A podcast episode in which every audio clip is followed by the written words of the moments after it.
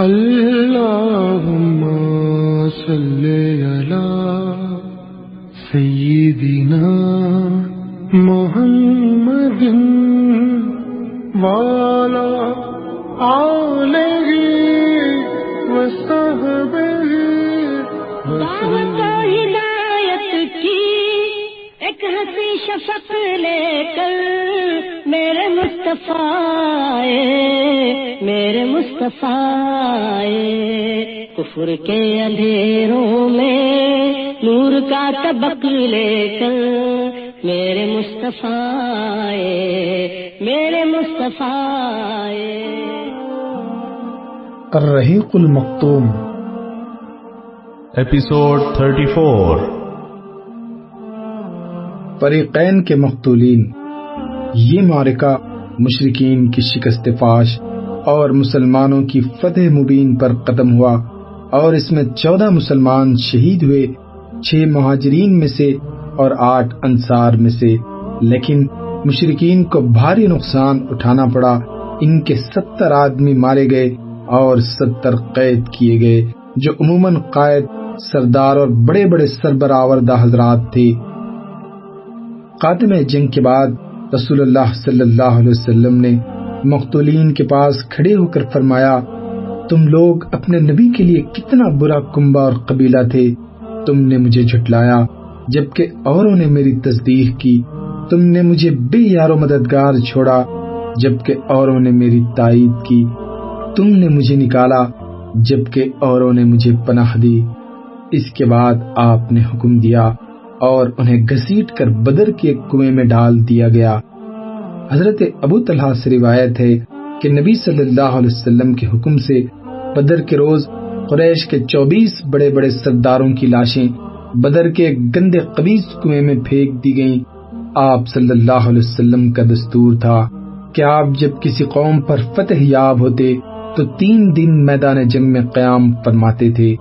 چنانچہ جب بدر میں تیسرا دن آیا تو آپ صلی اللہ علیہ وسلم کے حزب الحکم آپ کی سواری پر کجاوا کسا گیا۔ اس کے بعد آپ پیدل چلے اور پیچھے پیچھے صحابہ کرام بھی چلے۔ یہاں تک کہ آپ کنویں کی باڑ پر کھڑے ہو گئے۔ پھر انہیں ان کا اور ان کے باپ کا نام لے لے کر پکارنا شروع کیا۔ اے فلاں بن فلاں اور اے فلاں بن فلاں، کیا تمہیں بات خوش آتی ہے کہ تم نے اللہ اور اس کے رسول کی اطاعت کی ہوتی، کیونکہ ہم سے ہمارے رب نے جو وعدہ کیا تھا، اسے ہم نے برحق پایا۔ تو کیا تم سے تمہارے رب نے جو وعدہ کیا تھا، اسے تم نے برحق پایا؟ حضرت عمر رضی اللہ عنہ نے عرض کی، یا رسول اللہ، آپ ایسے جسموں سے کیا باتیں کر رہے ہیں جن میں روح ہی نہیں؟ نبی صلی اللہ علیہ وسلم نے فرمایا، اس ذات کی قسم جس کے ہاتھ میں محمد کی جان ہے، صلی اللہ علیہ وسلم۔ میں جو کچھ کہہ رہا ہوں، اسے تم لوگ ان سے زیادہ نہیں سن رہے ہو۔ ایک اور روایت میں ہے کہ تم لوگ ان سے زیادہ سننے والے نہیں، لیکن یہ لوگ جواب نہیں دے سکتے۔ مکے میں شکست کی خبر۔ مشرقین نے میدان بدر سے غیر منظم شکل میں بھاگتے ہوئے تتر بتر ہو کر گھبراہٹ کے عالم میں مکے کا رخ کیا۔ شرم و ندامت کے سبب ان کی سمجھ میں نہیں آ رہا تھا کہ کس طرح مکے میں داخل ہوں۔ ابن ساخ کہتے ہیں کہ سب سے پہلے جو شخص قریش کی شکست کی خبر لے کر مکے وارد ہوا، وہ ہے اسمان بن عبداللہ قزائی تھا۔ لوگوں نے اس سے دریافت کیا کہ پیچھے کی کیا خبر ہے۔ اس نے کہا اتبا بن ربیہ شیبہ بن ربیہ ابو الحکم بن حشام، امیہ بن قلف اور مزید کچھ سرداروں کا نام لیتے ہوئے یہ سب قتل کر دیے گئے۔ جب اس نے مقتولین کی فہرست میں اشراف قریش کو گنانا شروع کیا، تو سفان بن امیہ نے جو حتیم میں بیٹھا تھا، کہا، اللہ کی قسم، اگر یہ ہوش میں ہے، تو اس سے میرے متعلق پوچھو۔ لوگوں نے پوچھا، سفان بن امیہ کا کیا ہوا؟ اس نے کہا، وہ تو وہ، دیکھو حتیم میں بیٹھا ہوا ہے۔ واللہ، اس کے باپ اور اس کے بھائی کو قتل ہوتے ہوئے میں نے خود دیکھا ہے۔ رسول اللہ صلی اللہ علیہ وسلم کے مولا ابو رافع کا بیان ہے کہ میں ان دنوں حضرت عباس کا غلام تھا۔ ہمارے گھر میں اسلام داخل ہو چکا تھا۔ حضرت عباس مسلمان ہو چکے تھے۔ ام الفضل مسلمان ہو چکی تھی میں بھی مسلمان ہو چکا تھا۔ البتہ حضرت عباس نے اپنا اسلام چھپا رکھا تھا۔ ادھر ابو لہب جنگ بدر میں حاضر نہ ہوا تھا۔ جب اسے قبر ملی تو اللہ نے اس پر ذلت اور اسیاہی تاری کر دی اور ہمیں اپنے اندر قوت و عزت محسوس ہوئی۔ میں کمزور آدمی تھا، تیر بنایا کرتا تھا اور زمزم کے حجرے میں بیٹھا، تیر کے دستے چھیلتا رہتا تھا۔ واللہ، اس وقت میں حجرے میں بیٹھا، اپنے تیر چھیل رہا تھا۔ میرے پاس ام الفضل بیٹھی ہوئی تھی۔ اور جو قبر آئی تھی، اس سے ہم شادہ فرحاں تھے کہ اتنے میں ابو لہب اپنے دونوں پاؤں بری طرح گھسیٹتا ہوا آ پہنچا اور حجرے کے کنارے پر بیٹھ گیا۔ اس کی پیٹ میری پیٹ کی طرف تھی۔ ابھی وہ بیٹھا ہی ہوا تھا کہ اچانک شور ہوا۔ یہ ابو سفیان بن حارث بن عبد المطلب آ گیا۔ ابو لہب نے اس سے کہا، میرے پاس آؤ، میری عمر کی قسم۔ تمہارے پاس قبر ہے۔ وہ ابو لہب کے پاس بیٹھ گیا۔ لوگ کھڑے تھے۔ ابو لہب نے کہا، بھتیجے بتاؤ، لوگوں کا کیا حال رہا؟ اس نے کہا، کچھ نہیں، بس لوگوں سے ہماری مد بھیڑ ہوئی اور ہم نے اپنے کندھے ان کے حوالے کر دیے۔ وہ ہمیں جیسے چاہتے تھے قتل کرتے تھے اور جیسے چاہتے تھے قید کرتے تھے۔ اور اللہ کی قسم، میں اس کے باوجود لوگوں کو ملامت نہیں کر سکتا۔ در حقیقت ہماری مدبھیڑ کچھ ایسے گورے چٹے لوگوں سے ہوئی تھی جو آسمان و زمین کے درمیان چت کبرے گھوڑوں پر سوار تھے۔ اللہ کی قسم، نہ وہ کسی چیز کو چھوڑتے تھے اور نہ کوئی چیز ان کے مقابل ٹک پاتی تھی۔ ابو رافع کہتے ہیں کہ میں نے اپنے ہاتھ سے قیمے کا کنارہ اٹھایا، پھر کہا، وہ اللہ کی قسم فرشتے تھے۔ یہ سن کر ابو لہب نے اپنا ہاتھ اٹھایا اور میرے چہرے پر زوردار تھپڑ رسید کیا۔ میں اس سے لڑ پڑا، لیکن اس نے مجھے اٹھا کر زمین پر پٹک دیا۔ پھر میرے اوپر گھٹنے کے بل بیٹھ کر مجھے مارنے لگا۔ میں کمزور جو ٹھہرا، لیکن ام الفضل نے اٹھ کر قیمے کا ایک کھمبا لیا اور اسے ایسی ضرب ماری کہ سر میں بری چوٹ آ گئی اور ساتھ ہی بولی، اس کا مالک نہیں ہے۔ اس لیے اسے کمزور سمجھ رکھا ہے۔ ابو لہب رسوا ہو کر اٹھا اور چلا گیا۔ اس کے بعد اللہ کی قسم صرف سات راتیں گزری تھی کہ اللہ نے اسے ادسا یعنی قسم کے تعاون میں مبتلا کر دیا اور اس کا خاتمہ کر دیا۔ ادسا کی گلٹی کو عرب بہت منحوس سمجھتے تھے، چنانچہ مرنے کے بعد اس کے بیٹوں نے بھی اسے یوں ہی چھوڑ دیا۔ اور وہ تین روز تک بے گور کفن پڑا رہا، کوئی اس کے قریب نہ جاتا تھا اور نہ اس کی تدفین کی کوشش کرتا تھا۔ جب اس کے بیٹوں کو خطرہ محسوس ہوا کہ اس طرح چھوڑنے پر لوگ انہیں ملامت کریں گے، تو ایک گڑھا کھود کر اسی میں لکڑی سے اس کی لاش دھکیل دی اور دور ہی سے پتھر پھینک پھینک کر چھپا دی۔ غرض، اس طرح اہل مکہ کو میدان بدر کی شکست فاش کی خبر ملی۔ اور ان کی طبیعت پر اس کا نہایت برا اثر پڑا، حتیٰ کہ انہوں نے مقتولین پر نوحہ کرنے کی ممانعت کر دی، تاکہ مسلمانوں کو اس کے غم پر خوش ہونے کا موقع نہ ملے۔ اس سلسلے کا ایک دلچسپ واقعہ یہ ہے کہ جنگ بدر میں اسود بن عبد المطلب کے تین بیٹے مارے گئے۔ اس لیے وہ ان پر رونا چاہتا تھا۔ وہ اندھا آدمی تھا۔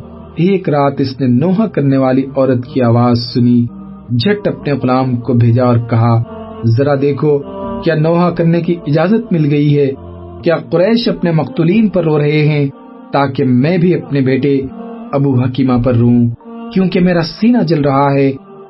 غلام نے واپس آ کر بتایا کہ یہ عورت تو اپنے گم شدہ اونٹ پر رو رہی ہے۔ اسود یہ سن کر اپنے آپ پر قابو نہ پا سکے اور بے اختیار کہہ پڑا، کیا وہ اس بات پر روتی ہے کہ اس کا اونٹ غائب ہو گیا اور اس پر بے قابی نے اس کی نیند حرام کر رکھی ہے، تو اونٹ پر نہ رو، بلکہ بدر پر رو، جہاں قسمتیں پھوٹ گئیں۔ ہاں بدر پر رو، جہاں بنی حسیز بنی مخزوم اور ابو الولید کے قبیلے کے سر افراد ہیں۔ اگر رونا ہی ہے، تو عقیل پر رو اور حارث پر رو، جو شیروں کا شیر تھا۔ تو ان لوگوں پر رو اور سب کا نام نہ لے اور ابو حکیمہ کا تو کوئی ہمسر ہی نہ تھا۔ دیکھو، ان کے بعد ایسے ایسے لوگ سردار ہو گئے کہ اگر بدر کا دن نہ ہوتا تو وہ سردار نہ ہو سکتے تھے۔ مدینے میں فتح کی خوشخبری۔ ادھر مسلمانوں کی فتح مکمل ہو چکی تو رسول اللہ صلی اللہ علیہ وسلم نے اہل مدینہ کو جلد از جلد خوشخبری دینے کے لیے دو قاصد روانہ فرمائے۔ ایک حضرت عبداللہ بن رواحہ، جنہیں اوالا یعنی بالائی مدینے کے باشندوں کے پاس بھیجا گیا، اور دوسرے حضرت زید بن حارثہ، جنہیں زیرین مدینہ کے باشندوں کے پاس بھیجا گیا۔ اس دوران یہود اور منافقین نے جھوٹے پروپگنڈے کر کے مدینے میں ہلچل بپا کر رکھی تھی۔ یہاں تک کہ یہ خبر بھی اڑا رکھی تھی کہ نبی صلی اللہ علیہ وسلم قتل کر دیے گئے۔ چنانچہ جب ایک منافق نے حضرت زید بن حارثہ کو نبی صلی اللہ علیہ وسلم کی اونٹنی قصبہ پر سوار آتے دیکھا تو بول پڑا، واقعی محمد صلی اللہ علیہ وسلم قتل کر دیے گئے ہیں۔ دیکھو، یہ تو انہی کی اونٹنی ہے، ہم اسے پہچانتے ہیں۔ اور یہ زید بن حارثہ ہے، شکست کھا کر بھاگا ہے۔ اور اس قدر مروب ہے کہ اس کی سمجھ میں نہیں آتا کہ کیا کہے۔ بہرحال جب دونوں قاصد پہنچے تو مسلمانوں نے انہیں گھیر لیا اور ان سے تفصیلات سننے سے لگے، حتیٰ کہ انہیں یقین آ گیا کہ مسلمان فتح یاب ہوئے ہیں۔ اس کے بعد ہر طرف مسرت و شاد مانی کی لہر دوڑ گئی اور مدینے کے دروبام تحلیل و تکبیر کے ناروں سے گونج اٹھے اور جو سر برآوردہ مسلمان مدینے میں رہ گئے تھے، وہ رسول اللہ صلی اللہ علیہ وسلم کو اس فتح مبین کی مبارکباد دینے کے لیے بدر کے راستے پر نکل پڑے۔ حضرت اسامہ بن زید کا بیان ہے کہ ہمارے پاس اس وقت قبر پہنچی جب رسول اللہ صلی اللہ علیہ وسلم کی صاحبزادی حضرت رقیہ رضی اللہ عنہا کو، جو حضرت عثمان رضی اللہ عنہ کے عقد میں تھی، دفن کر کے قبر پر مٹی برابر کر چکے تھے۔ ان کی تیمار داری کے لیے حضرت عثمان رضی اللہ عنہ کے ساتھ مجھے بھی رسول اللہ صلی اللہ علیہ وسلم نے مدینے ہی میں چھوڑ دیا تھا۔ مال غنیمت کا مسئلہ۔ رسول اللہ صلی اللہ علیہ وسلم نے مارکہ ختم ہونے کے بعد تین دن بدر میں قیام فرمایا۔ اور ابھی آپ صلی اللہ علیہ وسلم نے میدان جنگ سے کچھ نہیں فرمایا تھا کہ مال غنیمت کے بارے میں لشکر کے اندر اختلاف پڑ گیا۔ اور جب یہ اختلاف شدت اختیار کر گیا تو رسول اللہ صلی اللہ علیہ وسلم نے حکم دیا کہ جس کے پاس جو کچھ ہے وہ آپ کے حوالے کر دے۔ صحابہ اکرام نے اس حکم کی تعمیل کی اور اس کے بعد اللہ نے وہی کے ذریعے اس مسئلے کا حل نازل فرمایا۔ حضرت عبادہ بن سامد کا بیان ہے کہ ہم لوگ نبی صلی اللہ علیہ وسلم کے ساتھ مدینے سے نکلے اور بدر میں پہنچے، لوگوں سے جنگ ہوئی۔ اور اللہ نے دشمن کو شکست دی، پھر ایک گروہ ان کے تعقب میں لگ گیا اور انہیں کھدیڑنے اور قتل کرنے لگا اور ایک گروہ مال غنیمت پر ٹوٹ پڑا اور اسے بٹورنے اور سمیٹنے لگا اور ایک گروہ نے رسول اللہ صلی اللہ علیہ وسلم کے گرد گھیرا ڈالے رکھا کہ مبادہ دشمن دھوکے سے آپ کو کوئی اذیت پہنچا دے۔ جب رات آئی اور لوگ پلٹ پلٹ کر ایک دوسرے کے پاس پہنچے تو مال غنیمت جمع کرنے والوں نے کہا کہ ہم نے اسے جمع کیا ہے، لہذا اس میں کسی اور کا کوئی حصہ نہیں۔ دشمن کا تعاقب کرنے والوں نے کہا، تم لوگ ہم سے بڑھ کر اس کے اقدار نہیں، کیونکہ اس مال سے دشمن کو بھگانے اور دور رکھنے کا کام ہم نے کیا تھا۔ اور جو لوگ رسول اللہ صلی اللہ علیہ وسلم کی حفاظت فرما رہے تھے، انہوں نے کہا، ہمیں یہ خطرہ تھا کہ دشمن آپ کو غفلت میں پا کر کوئی اذیت نہ پہنچا دے۔ اس لیے ہم آپ صلی اللہ علیہ وسلم کی حفاظت میں مشغول رہے۔ اس پر اللہ نے آیت نازل فرمائی یس الانفال، قل الانفال للہ ورسولی فاتقوا اللہ واسلحوا ذات بینکم واتیوا اللہ ورسولہ ان کنتم مؤمنین۔ لوگ آپ سے مال غنیمت کے متعلق پوچھتے ہیں، کہہ دو، غنیمت اللہ اور رسول کے لیے ہے بس اللہ سے ڈرو۔ اور اپنے باہمی تعلقات کی اصلاح کر لو اور اللہ اور اس کے رسول کی اطاعت کرو اگر واقعی تم لوگ مومن ہو۔ اس کے بعد رسول اللہ صلی اللہ علیہ وسلم نے مال غنیمت کو مسلمانوں کے درمیان تقسیم فرما دیا۔ اسلامی لشکر مدینے کی راہ میں رسول اللہ صلی اللہ علیہ وسلم تین روز بدر میں قیام فرما کر مدینے کے لیے چل پڑے۔ آپ کے ہمراہ مشرق قیدی بھی تھے۔ اور مشرقین سے حاصل کیا ہوا مال غنیمت بھی آپ صلی اللہ علیہ وسلم نے حضرت عبداللہ بن کاب کو اس کی نگرانی سونپی تھی۔ جب آپ وادی سفرا کے درے سے باہر نکلے تو درے اور نازیہ کے درمیان ایک ٹیلے پر پڑاؤ ڈالا اور وہیں قمس پانچواں حصہ علیحدہ کر کے باقی مال غنیمت مسلمانوں پر برابر تقسیم کر دیا۔ اور وادی سفرا ہی میں آپ صلی اللہ علیہ وسلم نے حکم صادر فرمایا کہ نظر بن حارث کو قتل کر دیا جائے۔ اس شخص نے جنگ بدر میں مشرقین کا پرچم اٹھا رکھا تھا اور یہ قریش کے اکابر مجرمین میں سے تھا۔ اسلام دشمنی اور رسول اللہ صلی اللہ علیہ وسلم کی ایزا رسانی میں حد درجے بڑا ہوا تھا۔ آپ صلی اللہ علیہ وسلم کے حکم پر حضرت علی نے اس کی گردن مار دی۔ اس کے بعد آپ صلی اللہ علیہ وسلم ارق زبیہ پہنچے تو اقبا بن ابی معید کو قتل کا حکم صادر فرمایا۔ یہ شخص جس طرح رسول اللہ صلی اللہ علیہ وسلم کو ایزا پہنچایا کرتا تھا، اس کا کچھ ذکر پیچھے گزر چکا ہے۔ یہی شخص ہے جس نے رسول اللہ صلی اللہ علیہ وسلم کی پیٹ پر نماز کی حالت میں اونٹ کی اوج ڈالی تھی اور اسی شخص نے آپ کی گردن پر چادر لپیٹ کر آپ صلی اللہ علیہ وسلم کو قتل کرنا چاہا تھا۔ اور اگر ابو بکر بر وقت نہ گئے ہوتے، تو اس نے اپنی دانست میں تو آپ کا گلا گھونٹ کر ہی مار ڈالا تھا۔ جب نبی صلی اللہ علیہ وسلم نے اس کے قتل کا حکم صادر فرمایا، تو کہنے لگا، اے محمد، بچوں کے لیے کون ہے؟ آپ نے فرمایا، آگ۔ اس کے بعد حضرت عاصم بن ثابت انصاری نے، اور کہا جاتا ہے کہ حضرت علی نے اس کی گردن مار دی۔ جنگی نقطۂ نظر سے ان دونوں طاقتوں کا قتل کیا جانا ضروری تھا، کیونکہ یہ صرف جنگی قیدی نہ تھے، بلکہ جدید اصطلاح کی روح سے جنگی مجرم بھی تھے۔ تہنیت کے وفود۔ اس کے بعد آپ صلی اللہ علیہ وسلم مقام روحا پہنچے تو ان مسلمان سربراہوں سے ملاقات ہوئی، جو دونوں قاصدوں سے فتح کی بشارت سن کر آپ کا استقبال کرنے اور آپ کو فتح کی مبارکباد پیش کرنے کے لیے مدینہ سے نکل پڑے تھے۔ جب انہوں نے مبارک پیش کی تو حضرت سلمہ بن سلامہ نے کہا، آپ لوگ ہمیں کاہے کی مبارکباد دے رہے ہیں؟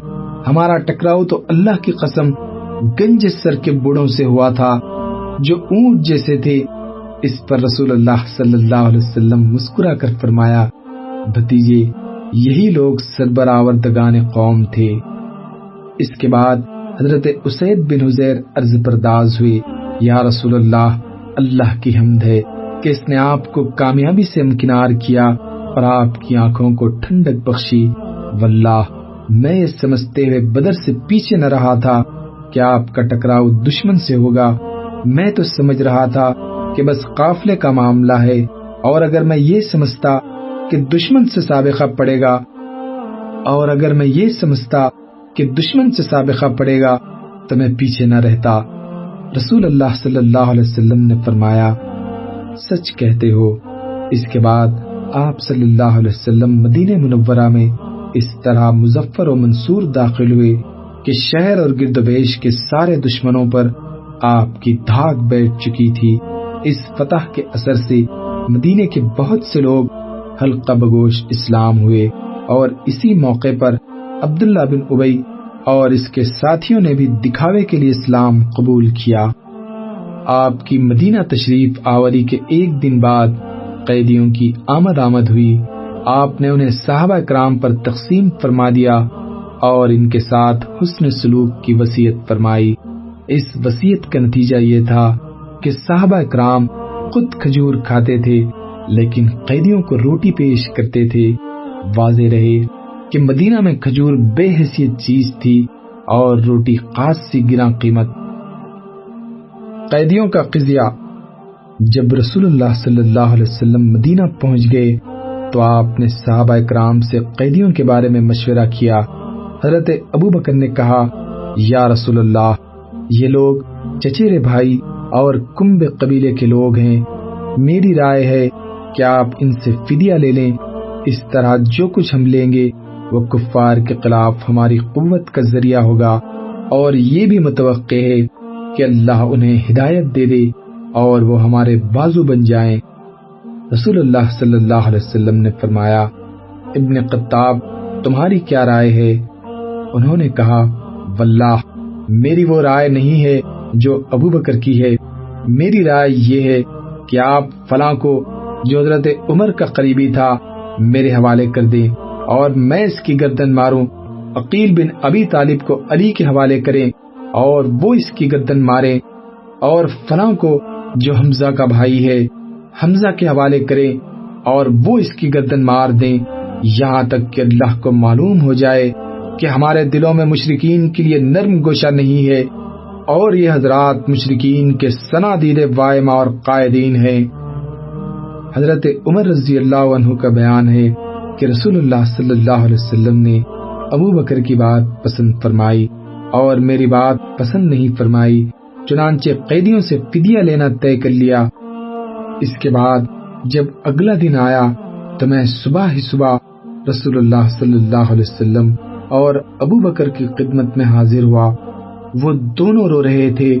میں نے کہا، اے اللہ کے رسول، مجھے بتائیے، آپ اور آپ کے ساتھی کیوں رو رہے ہیں؟ اگر مجھے بھی رونے کی وجہ ملی تو روؤں گا، اور اگر نہ مل سکی تو آپ حضرات کے رونے کی وجہ سے روؤں گا۔ رسول اللہ صلی اللہ علیہ وسلم نے فرمایا، فدیہ قبول کرنے کی وجہ سے تمہارے اصحاب پر جو چیز پیش کی گئی ہے، اسی کی وجہ سے رو رہا ہوں۔ اور آپ صلی اللہ علیہ وسلم نے ایک قریبی درخت کی طرف اشارہ کرتے ہوئے فرمایا، مجھ پر ان کا عذاب اس درخت سے بھی زیادہ قریب پیش کیا گیا۔ اور اللہ نے یہ آیت نازل فرمائی، ما كان للنبي ان يكون له اسرا حتى يسقن في الارض تريدون ارض الدنيا والله يريد الاخره والله عزيز حكيم لولا کتاب من اللہ سبق لمسکم فیما اخذتم عذاب عظیم. کسی نبی کے لیے درست نہیں کہ اس کے پاس قیدی ہوں یہاں تک کہ وہ زمین میں اچھی طرح کوریزی کر لے، تم لوگ دنیا کا سامان چاہتے ہو اور اللہ آخرت چاہتا ہے اور اللہ غالب حکمت والا ہے۔ اور اللہ کی طرف سے جو نوشتہ سبقت کر چکا تھا، وہ یہ تھا یعنی مشرقین کو جنگ میں قیدی کرنے کے بعد یا تو احسان کرو یا فدیہ لے لو۔ چونکہ اس نوشتے میں قیدیوں سے فدیہ لینے کی اجازت دی گئی ہے اس لیے صحابہ اکرام کو قبول فدیے پر سزا نہیں دی گئی، بلکہ صرف سرزنش کی گئی۔ اور یہ بھی اس لیے کہ انہوں نے کفار کو اچھی طرح کچلنے سے پہلے قیدی بنا لیا تھا۔ اور کہا جاتا ہے کہ آیت مذکورہ بات میں نازل ہوئی اور جو نوشت اللہ کی طرف سے سبقت کر چکا تھا، اس سے مراد اللہ تعالیٰ کا یہ فیصلہ تھا کہ اس امت کے لیے مال غنیمت حلال ہے۔ یا کہ اہل بدر کے لیے رحمت و مغفرت ہے۔ بہرحال، چونکہ حضرت ابو بکر کی رائے کے مطابق معاملہ طے ہو چکا تھا، اس لیے مشرقین سے فدیہ لیا گیا۔ فدیے کی مقدار چار ہزار اور تین ہزار درہم سے لے کر ایک ہزار درہم تک تھی۔ اہل مکہ لکھنا پڑھنا بھی جانتے تھے، جبکہ اہل مدینہ لکھنے پڑھنے سے واقف نہ تھے۔ اس لیے طے کیا گیا کہ جس کے پاس فدیہ نہ ہو وہ مدینے کے دس دس بچوں کو لکھنا پڑھنا سکھا دے۔ جب یہ بچے اچھی طرح سیکھ جائیں تو یہی اس کا فدیہ ہوگا۔ رسول اللہ صلی اللہ علیہ وسلم نے قیدیوں پر احسان بھی فرمایا اور انہیں فدیہ لیے بغیر رہا کر دیا۔ اس فہرست میں مطلب بن حنتب، سیفی بن ابی رفا اور ابو عزا جمہی کے نام آتے ہیں۔ آخر اس ذکر کو آئندہ جنگ عہد میں قید اور قتل کیا گیا۔ آپ صلی اللہ علیہ وسلم نے اپنے داماد ابو العاص کو بھی اس شرط پر بلا فدیہ چھوڑ دیا کہ وہ حضرت زینب کی راہ نہ روکیں گے۔ اس کی وجہ یہ ہوئی کہ حضرت زینب نے ابو العاص کے فدیے میں کچھ مال بھیجا تھا، جس میں ایک ہار بھی تھا۔ یہ ہار درقیقت خدیجہ رضی اللہ عنہ کا تھا اور جب انہوں نے حضرت زینب کو ابولاس کے پاس رخصت کیا تھا تو یہ ہار انہیں دے دیا تھا۔ رسول اللہ صلی اللہ علیہ وسلم نے اسے دیکھا تو آپ پر بڑی رقت تاری ہو گئی اور آپ صلی اللہ علیہ وسلم نے صحابہ اکرام سے اجازت چاہی کہ ابولاس کو چھوڑ دیں۔ صحابہ نے اسے بسر و چشم قبول لیا اور رسول اللہ صلی اللہ علیہ وسلم نے ابولاس کو اس شرط پر چھوڑ دیا کہ وہ حضرت زینب کی راہ چھوڑ دیں گے۔ چنانچہ حضرت ابولاس نے ان کا راستہ چھوڑ دیا اور حضرت زینب نے ہجرت فرمائی۔ رسول اللہ صلی اللہ علیہ وسلم نے حضرت زید بن حارثہ اور ایک انصاری صحابی کو بھیج دیا کہ تم دونوں بطن یا جج میں رہنا، جب زینب تمہارے پاس سے گزرے تو ساتھ ہو لینا۔ یہ دونوں حضرات تشریف لے گئے اور حضرت زینب کو ساتھ لے کر مدینہ واپس ہوئے۔ حضرت زینب رضی اللہ عنہ کی ہجرت کا واقعہ بڑا طویل اور المناک ہے۔ قیدیوں میں سہیل بن امر بھی تھا، جو بڑا زبان آور قطیب تھا۔ حضرت عمر رضی اللہ عنہ نے کہا، اے اللہ کے رسول، سہیل بن امر کے اگلے دو دانت توڑوا دیجیے، اس کی زبان لپٹ جایا کرے گی اور وہ کسی جگہ قطیب بن کر آپ کے خلاف کبھی کھڑا نہ ہو سکے گا۔ لیکن رسول اللہ صلی اللہ علیہ وسلم نے ان کی یہ گزارش مسترد کر دی۔ کیونکہ یہ مسئلے کے ضمن میں آتا ہے، جس پر قیامت کے روز اللہ کی طرف سے پکڑ کا قطرہ تھا۔ حضرت سعد بن نعمان عمرہ کرنے کے لیے نکلے تو انہیں ابو سفیان نے قید کر لیا ابو سفیان کا بیٹا امر بھی جنگ بدر کے قیدیوں میں تھا، چنانچہ امر کو ابو سفیان کے حوالے کر دیا گیا اور اس نے حضرت سعد کو چھوڑ دیا۔ قرآن کا تبصرہ۔ اسی غزوے کے تعلق سے سورہ انفال نازل ہوئی، جو در حقیقت اس غزوے پر ایک الہی تبصرہ ہے۔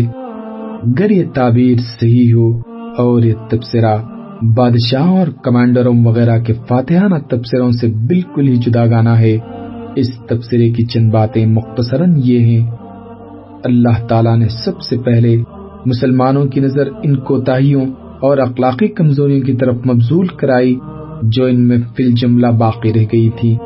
اللہ تعالیٰ نے سب سے پہلے مسلمانوں کی نظر ان کوتاہیوں اور اخلاقی کمزوریوں کی طرف مبزول کرائی، جو ان میں فل جملہ باقی رہ گئی تھی اور جن میں سے بعض بعض کا اظہار اس موقع پر ہو گیا۔ اس توجہ دہانی کا مقصود یہ تھا کہ مسلمان اپنے آپ کو ان کمزوریوں سے پاک صاف کر کے کامل ترین بن جائیں۔ اس کے بعد اس فتح میں اللہ تعالی کی جو تائید اور غیبی مدد شامل تھی، اس کا ذکر فرمایا۔ اس کا مقصود یہ تھا کہ مسلمان اپنی شجاعت و بسالت کے فریب میں نہ آ جائیں، جس کے نتیجے میں مزاج و تباہ پر غرور و تکبر کا تسلط ہو جاتا ہے، بلکہ وہ اللہ تعالیٰ پر توکل کریں اور اس کے اور پیغمبر کے اطاعت کیش رہیں۔ پھر ان بلند اغراض و مقاصد کا تذکرہ کیا گیا، جن کے لیے رسول اللہ صلی اللہ علیہ وسلم نے اس خوفناک اور قریز مارکے میں قدم رکھا تھا اور اسی ضمن میں ان اخلاق و اصاف کی نشاندہی کی گئی ہے جو مارکوں میں فتح کا سبب بنتے ہیں۔ پھر مشرقین و منافقین کو اور یہود اور جنگی قیدیوں کا مخاطب کر کے فسی و بلیغ نصیحت فرمائی گئی ہے تاکہ وہ حق کے سامنے جھک جائیں اور اس کے پابند بن جائیں۔ اس کے بعد مسلمانوں کو مال غنیمت کے معاملے میں مخاطب کرتے ہوئے انہیں اس مسئلے کے تمام بنیادی قواعد و اصول سمجھائے اور بتائے گئے ہیں۔ پھر اس مرحلے پر اسلامی دعوت کو جنگ و صلاح کے جن قوانین کی ضرورت تھی، ان کی توضیع اور مشروعیت ہے تاکہ مسلمانوں کی جنگ اور اہل جاہلیت کی جنگ میں امتیاز قائم ہو جائے اور اخلاق و کردار کے میدان میں مسلمانوں کو برتری حاصل رہے اور دنیا اچھی طرح جان لے کہ اسلام محض ایک نظریہ نہیں ہے بلکہ وہ جن اصولوں اور ضابطوں کا دائی ہے، ان کے مطابق اپنے ماننے والوں کی عملی تربیت بھی کرتا ہے۔ پھر اسلامی حکومت کے قوانین کی کئی دفعات بیان کی گئی ہیں، جن سے واضح ہوتا ہے کہ اسلامی حکومت کے دائرے میں بسنے والے مسلمان اور اس دائرے سے باہر رہنے والے مسلمانوں میں کیا فرق ہے؟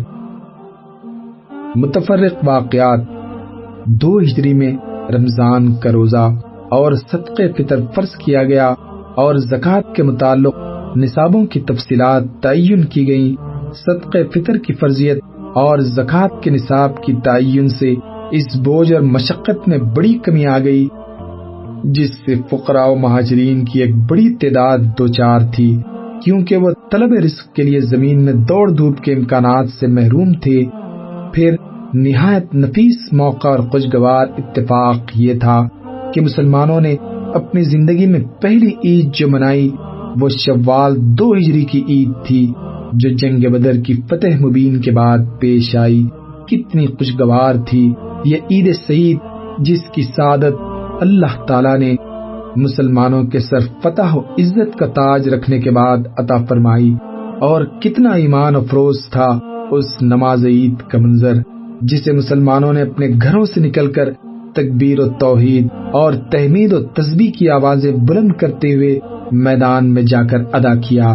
اس وقت حالت یہ تھی کہ مسلمانوں کے دل اللہ کی دی ہوئی نعمتوں اور اس کی کی ہوئی تائید کے سبب اس کی رحمت اور رضوان کے شوق سے لبریز اور اس کی طرف رغبت کے جذبات سے معمور تھے اور ان کی پیشانیاں اس کے شکر و سپاس کی ادائیگی کے لیے جھکی ہوئی تھی اللہ تعالیٰ نے اس نعمت کا ذکر اس آیت میں فرمایا ہے، اور یاد کرو، جب تم تھوڑے تھے، زمین میں کمزور بنا کر رکھے گئے تھے، ڈرتے تھے کہ لوگ تمہیں اچک لے جائیں گے۔ بس اس نے تمہیں ٹھکانہ مرحمت فرمایا اور اپنی مدد کے ذریعے تمہاری تائید کی اور تمہیں پاکیزہ چیزوں سے روزی دی۔